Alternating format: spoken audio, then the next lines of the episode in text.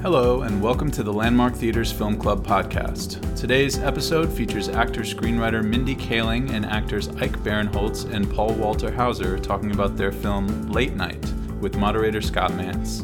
Due to a microphone mishap, the sound quality of the first half of this conversation is a bit rough, but stick with it as it does improve around the nine minute mark.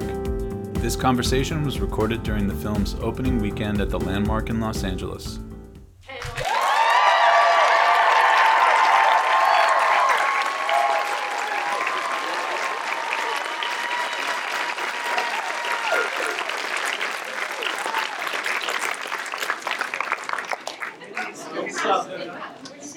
We're just gonna project. Oh, we can project. Can everyone hear me in the back row? All right, so, so Mindy, you know, uh, they say write what you know, and how were you able to take all of your experiences uh, of working in late night, working in a writer's room, and just your experience breaking through and, and putting it into just one, you know, 96 minute movie? Well, it was uh, it was really fun because I had been working, I've been writing on The Office. I've worked on that show for eight years. And I worked my show for six years, did 117 episodes of So, and both of those shows were so funny, and uh, they're both workplace shows. But there was so much that I hadn't been able to explore about my personal experience and coming up in the business, and I really wanted to write about that. And I also wanted to write this, this character for Emma Thompson. It's like very specific, and I've been thinking about it for years and years. So uh, when I thought of her as this kind of character in this world, I was like, oh, this is this is great. There's a place for both of our characters to live, and it was really a joy to work on it. It took me a really long time to write it, but it was so fun. you know, I think Paul, when you know, when you read a screenplay like this, that it's ultimately just a funny, uplifting, inspiring film, but it also it also has a lot to say, and it's also about just sort of the changing landscape of the business and how how everything changes so quickly. What, what were your first impressions when you read this amazing screenplay? Uh, well, uh, Mindy showed it to me when we were like season five of the Mindy Project, and uh, I, I, I was so uh, happy for my friend, but also very jealous. Uh, it's so good. And a lot of times, you know, when you look at a movie, at least when I look at a movie, I think like if, it's a comedy, like am I laughing right during it? And also like, can you visualize it like being made? In a lot of movies, you read like, I don't see how this gets made. Uh, but this, like, it was the clearest path. Like, oh my god, this this makes perfect sense. And then she said, she's like, yeah, I want to, I want to uh, make this movie with Emma Thompson. And I was like, that's awesome. I'm gonna go play basketball with Michael Jordan. you know, it's so nice to want things. And- yeah, but I mean, just a testament to her that it just, I think other people read it and Emma Thompson read it and was like, yeah, no, let's do this. And, like, uh, I feel like year or so after you showed it to me, we were in Brooklyn together, hanging out with John Lithgow. Uh, when I got the script, I just remember thinking, "This is great," you know. Um, know, I um, that was too loud. Um, I, what I liked about the screenplay in specific to your answer, Scott, is that um, there were characters that were all memorable. I was casting them in my head while I'm reading it, like, Yeah. oh, this is great, that's great, this could be so and so.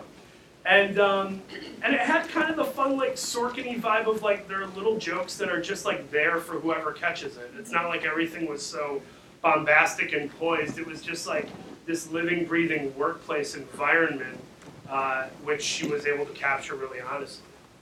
You know, when when you the first time I saw the film, I was really taken by just how effortlessly the movie talks about like ageism, womanhood, uh, diversity uh, in, in the workplace, and how important was it for you to, to bring all of these things, let alone one of them, into one really tight screenplay like this?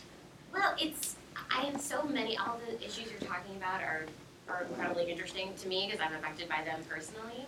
But you know, and we've talked about this too. I really wanted to write a movie that was funny and really relatable to to everyone. You know, so often when you're uh, a writer or a woman of color, there's this idea that you have like a really you want to be speaking to one niche audience, and it's not like I don't think that niche is important. It's incredibly, they're incredibly close to my heart, young women of color, and telling that story.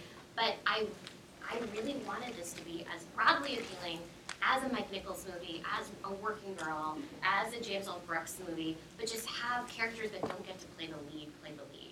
And I think audiences are really smart, and audiences want to see things, um, different perspectives on things. We just don't always give it to them. And Yeah. I just thought this was an easy thing to do, and like, who was gonna argue that Emma Thompson was not so funny and sexy? Uh, It's just to write something entertaining that you could take your whole family to go see. Maybe not little. No, five, five, five. Yeah, that's- there's a lot of swearing. We swear around my kids. Yeah. I don't know if you've met his kids, but. uh, like Don, little Don Rickles. The, uh, you know, you take an actress uh, and screenwriter like Emma Thompson, she is an Academy Award for, for screenplay Sense and Sensibility, Academy Award as an actress for uh, Howard's End. And you're right, she, she really does easily go from being, you know, sort of an out there, you know, a comedian, you know, in the film, to being dramatic and poignant and heartfelt like that. Uh, so how impressed, like, what were the things that impressed you the most about, about watching her in action? Her, her sort of indefatigable spirit. Uh, Mindy talked about this how like there, there's a thing called coverage. So like when they shoot a scene, there's five actors. They have to get shots of every actor saying their lines, reacting. So the times where the camera wasn't even on Emma and it was on one of us, Emma would still be giving like 110% performance as if the camera were on her. And uh, that was really, really nice to see someone cared that much about her fellow actors that she was like every time it was like the Super Bowl, not a scrimmage. Oh, that's all, that's, that's. Not pretty. She also like, despite like, you know, uh, these, this, you have this image of her as like, as almost like period, like period piece actress. She's couldn't be nicer and more approachable. Remember we were playing. You guys know the game Heads Up? So it's like it's like a little guessing game. It's an app on your phone, and like you know, it's basically charades. Like you can't see, but if I, I'm holding up right here and it says like Will Ferrell, you would. Elf, Zoolander. Yeah. Yeah. So we all started playing it one night, and every time I was like, I want to play. I want to play this game. It's like two o'clock in the morning. It was two o'clock in the morning, and, and, and, It's like and- eight actors crammed into a tiny room. Yeah. And at one point, um, her name came up. and we're like, it's you. She goes, what do you mean? What? It's you. Yeah. Not Helen Mirren, Not not Helen Weekend. No. She goes, oh, we fucked up. I gotta know. But, uh, yeah, she's, she's, uh, I, I came home, I told my wife, I go, Emma Thompson's everything you hope she is and more. Wow. Yeah. So, so, you know, this movie uh, was one of a bunch that I did see at Sundance, and I was immediately struck by just, A, how, how polished it, it it was, like how, uh, how, uh, you know, it felt like a big budget studio film, but also just how effortlessly it was, uh, you know, it, it, put- it, it just was so uplifting, you know, yeah, the movie is over and you felt good. Um, so what made Nisha Ganatra just the perfect person to capture all of that? Well, I was, I want to say, first of all, thank you for saying that, and also, it's hard to find independent film that is uplifting sometimes. because, and, and, and it, because it is the place where, because of the smaller budgets, people can take risks and often tell personal stories that are sad and demoralizing and shine a light on injustice, which is one of the great things about independent film. But um, the thing about this movie was that we wanted it to be like a wish fulfillment movie that made people excited about moving to New York City. Um, and we wanted it to have serious sections that you. Is this, oh yeah, great, thank you. I, I was just saying that we wanted to, to do something a little different, which is we wanted a movie like Working Girl, like Broadcast News, like All the President's Men, that made you want to work at that place and move to Washington DC, move to New York City, and we wanted it to look beautiful, but we didn't have a ton of money. I mean, we shot this movie in 25 days. Wow. Um, so probably like a third of what you'd get for one of those bigger, bigger budget movies. But to, to talk about Nisha, who was obviously so in- integral to being able to do all that, um, Nisha was someone who comes from independent independent film. She is not scared of a 14 to 16 hour day. And we knew her from working with her on the Mindy Project. and she is a real actor's director. She um, very thoughtful and, and wants you know your performance is is sort of paramount for her. you know, there, there is a tremendous amount of comedic talent who have gotten their, their chops on, on stand-up. So taking your screenplay, how, how much was everyone encouraged to improvise and, and just sort of like go off the cuff and, and, and go beyond what was written? Um, I improvised everything. Mindy didn't write any of it. Did it on the fly, spur the moment. My program like that, it's weird, I know. Um, no, I, I actually, I, I, I, I didn't improvise a whole lot, only because I, I kind of came in for a day and then would go away and then come back a couple weeks later. Um, but when you're doing a show like the Mindy Project, where you're going to do 117 episodes, and a lot of times it's just like the two of us in a scene together, like improvising feels just like natural and fun, and it's just a good way for us to kind of find new things that the people in the writers' room didn't think of. But and I do that with most movies I go into, but for this movie, I was very kind of trepidatious to improvise a whole lot, only because this really sounds like I'm blowing smoke, but like this script when I read it, it was like a it was like a like a fine wine, you know what I mean? Or it was like it was like a just a, the perfect meal, and I didn't want to like come in and be like, you know what, this needs more potatoes, you know. So I just was very kind of trepidatious. There were moments where where uh, you guys were like, you should improvise a little bit, but this was like one of the few times where I was like, I'm just gonna kind of stick to the script a little bit here because it's all there, and and Another metaphor to talk about it's like a finely tuned Italian sports car. You know, I love cars. It's my true passion. That's so nice to say. I will say one of the funniest lines in the movie, I think, is Paul. Paul improvised, which is when Emma goes around. and It's the first time they've met all the writers, and John Early, who's so hilarious, also says, uh, "You know, I just want to introduce my. I'm a huge fan." And then Paul improvised. Yes, um, Ms. Newbury, when my parents were getting a divorce, and you know exactly where that's going, right? We're just here, I'll let you talk about it, but it was so funny. No, yeah, well, for the record, similar to Ike, like, like I actually improvise more when I do drama than when I do comedy, because comedy, it is all, the funny's already there. But um, there were little moments for sure, like where I knew Emma was supposed to cut me off, and we did four takes. So once I got the two scripted, I was like, I'm just gonna look like I'm about to pile on, talk about my parents' divorce. Um, so there were little things like that, but but no, for sure, it's it's comforting when it is funny enough. What sucks is when you get on a movie that isn't that funny, and everybody's like, "Isn't it a riot?" And then you're looking at your friends like, "We're gonna have to add some stuff." This was just one of those movies you didn't have to be edited. Uh, it was just like it was totally there. I, when I met Emma Thompson, I apologize, I told you this already. I said to her, I go, Emma, I love you. I remember when I was 11, I, I saw Henry V in the Fine Arts Theater in Chicago. Uh, she goes, How old were you? And I said 11. She goes, Fuck off.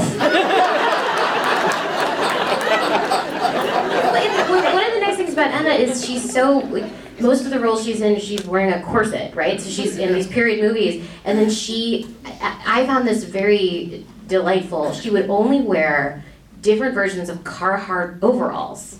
That was all she would wear, and sneakers, never heels. And she's just one of the most. And she had a she rented an apartment in the East Village, and just instantly became the coolest person. She's so unpretentious. She's literally a dame, but she was just it, just such a cool. Like she's acting like an NYU grad student, just like walking around. It was it was so fun to work with someone who was so different than how you would think they would be. Oh, totally.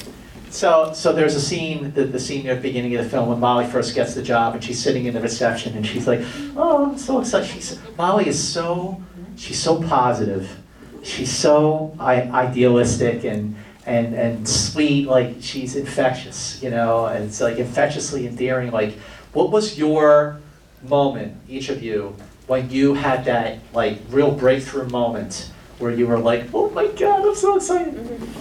So what was the moment for me in my life? Well, I was going to say that it's it's nice that you bring up the Molly character because it was such an acting challenge to play this character because I normally play like sociopaths delusional women who take crazy steps. So to play someone grounded and normal who you might know uh, that you're rooting for, you, you just feel conflicted about rooting for. You know, she was just that was. Um, that was really that was really challenging. So my moment of where I where in my life personally where I felt that way was when I was hired to write on The Office. And it was only for six episodes for that first season, but I was inexperienced enough to know that that I didn't know that that was not necessarily a good thing to get hired to be on a show that has only a six episode order. And I was sitting in my car, which was a rent a wreck, um, and I had um, and I was staying in a sublet in Miracle Mile, and I remember I got a call from my agent saying that I was hired, and I pulled over um, in front of Canter's, which is like the loading area. Um, I pulled over in the loading area there and just cried, and then I called my mom. So for me, and, and to that experience, and who, and I didn't even know that the office was going to become what it was, but I just thought Greg was so special, the original office was so special, and uh, that Steve Carell was amazing. So that that was my moment. Ah, jeez. Um, I, I, I, I, mean, I really think back to um, when we first started doing Mindy. You know, uh, I got hired as a writer on that show, and for years I, I would try to be on a TV show, and like casting director was like, no, no, no, no, no, no, your your teeth are too strange or whatever. Uh, uh, and I remember like it's because you know you have to go through like a testing process. You know, if you want to be on a TV show, you have to go to the, the casting director, then the studio, and then the network. And I never would make it onto the air. And I remember like Mindy hired me and my, my partner a, as a writing team, and she was like, "I think you should be on the show." And uh, I thought I would be like like you know like a one line episode, like a perverted janitor or something. and uh, uh, and I remember the day that Mindy and uh, our our uh, head writer Matt Warburton came in and they showed me these sides for this character Morgan. And I remember right away being like, "Oh my God, this character is so like this is the, you killed to play this part." Like in Hollywood, you work so hard to be on a bad show and to get on a good show where they've written a part for you. And Mindy and Matt, God bless them, didn't make me audition for it. They're like, no, no, no, we're just going to kind of cram you down the network's throat. and uh, I just, I think that moment where I was like, oh my God, we're going to be, I'm going to be on a TV show and writing it. And, uh, and 117 episodes later, we were, we were here at Landmark. And I'll say that. Um, yeah, no, I think I think we all have moments of like thinking back to you're giving me this look, like what the hell is he gonna say? we all have these moments where like even when we got a couple like lines on a co-star role in a sitcom, it did it did feel really great though, right? It was still monumental even with that. So for me, that moment happened way earlier, probably when someone said, "Hey, how you doing?" Uh, let alone got a job. But I would say the job that freaked me out was auditioning for Spike Lee for BlacKkKlansman because for me it was just like, holy crap, I get to meet Spike Lee. Doesn't matter if I get the part. This is amazing. Holy crap. And then I went in and improvised a lot, knowing Spike was the writer, and kind of took a chance. And I was playing a Klansman, so the improv wasn't real friendly. Uh, and I just kind of was trying to live in that space and give him what I thought maybe he wanted, but also what I, as an artistic person, wanted. And he wrote my cell number down in the audition. That was a moment. He was like, "Man, give me your number." Wrote it down. He's like, "Come here," and gave me like a bro hug as I left the audition. That was a moment of like, I feel like somebody got me. Like somebody got whatever it is I do and said, "Yeah, I want your thing that you do to be in my thing that I'm doing." And it does feel, and you can all attest, like it feels good to feel got in any capacity. It feels good when somebody looks at you and goes, "Yeah, man." Uh, you know, So know, I just love how this movie, and we could talk about this the whole time, how the movie does look at uh, like how the, you know there are diversity hires and and you know the, the workplace has has been due for a change for a long, long, long time. And, and it's been happening, it's still obviously a long way to go, but what are some of the observations that, that you've seen behind the scenes in the last couple of years? Well, I think that there has been enormous change since even two years ago, and de- certainly from when I first started out in 2004. And um, the reason is, frankly, that people are now very vigilant because they're they're worried about being publicly shamed. so, which all this is helpful. But um, what was nice about what was nice about making this movie was there's this there's a, a scene and I can't really claim credit for it because I just wrote an action line at the very end of the movie where we see what the writer's room looks like a year later. And how I get chills when I watch it. I had nothing to do with that, and you know, and that was really Nisha, uh, the way that she filmed it, and the way that she cast um, the, the other writers. But I um, was moved by that because it was like, yeah, it can be that easy to have a room that has an active mix and you know an accurate representation of who is in the world in your workplace. Um, but I, I've been I've I've been really heartened by it, and I also feel it's my responsibility to help change. So I have two shows, and there's more than gender parity on both of them, and there's a, a real a very big representation of, of minorities in both, and actually the material for both of them is is very, very inclusive. Um, You know, uh, I agree, we still have a pretty far way to go, but I think just this movie existing the way it is, you know, if this was 10 years ago, this movie would be starring like Ashton Kutcher and Robert De Niro. It would be like directed by Michael Bay. like, it would be a very different movie. Still a good movie, would love, love to see that movie. Um, but, um, you know, uh, I, I- think what, what, what- I, I am so encouraged, uh, you know, when I go, uh, and I go show up to do an episode of The Twilight Zone, and I, I meet this amazing woman named Christina Choe, who's the director, and uh, so you do see, um, you do feel like the tide is turning, and and uh, we need it to turn a little faster, I think still, but um, I think just the existence of this movie shows that we have um, come up quite a bit. I say that as a white man. Um, but, um, but, but yeah. Just called me a piece of shit. I got a thing against white guys. Maybe look at Scott right now. But no, I think it's. Uh, I think we're definitely moving in the direct, right direction. I think that the fact that uh, this film is out there right now is proof positive of that, and uh, I, I want more. Yes. I love that face he made. Um, uh, first off, props to Mindy for actually putting it into practice. Because we can all get on Twitter and tell everybody how we feel, and it's like yelling into a pillow. Um, uh, righteous anger should lead to righteous action, and just like if someone who used to eat burgers with you said, I'm a vegan now, you'd much rather see them eat vegan food than remind you that they're vegan every time you see them. Um, so, like, we just have to live these things that we care about. We have to live them, and pretty soon people will go, These people I love are acting differently than I've acted, maybe I should look into that. So, hopefully, Hollywood is going to continue being a landmark for that type of behavior. I'll never work again, thank you.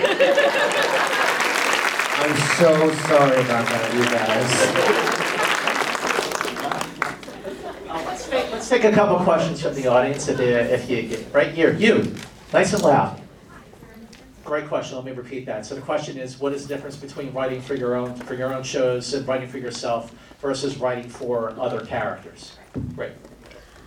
Um, you know, that's a great question. I I'm not sure that there is a big difference from when I'm writing for myself and writing for other characters. One thing I was very acutely aware of when writing a movie was that I only had one opportunity to nail all the characters. Sometimes in a show, you'll do something and you'll have, like at The Office, I would go one episode where Kelly had one line, and it was fine because you knew we had so many other episodes to do it. So the challenge in writing a movie is to really make sure that every character is good and had an arc. And I didn't want, you know, all of the writers at the end to be villains. I wanted them to go on a journey as well. And to, at the end of it, you're like, oh, they're not just jerks. They just were, you know, used to more privilege or whatever, and now they're they're allies. So that was. Um, that was was difficult for me. But in terms of writing for the other characters, it's pretty much the same. I mean, about the writing in this movie, the real challenge was the fact that I was doing like four different kinds of writing in it. I was doing dialogue writing, which I'm used to from my shows, but then I was writing stand-up comedy, which then I write stand-up comedy that was bad when she's doing badly, and then writing stand-up comedy that killed such that an audience went crazy. I and then I also had to write monologue jokes for a talk show.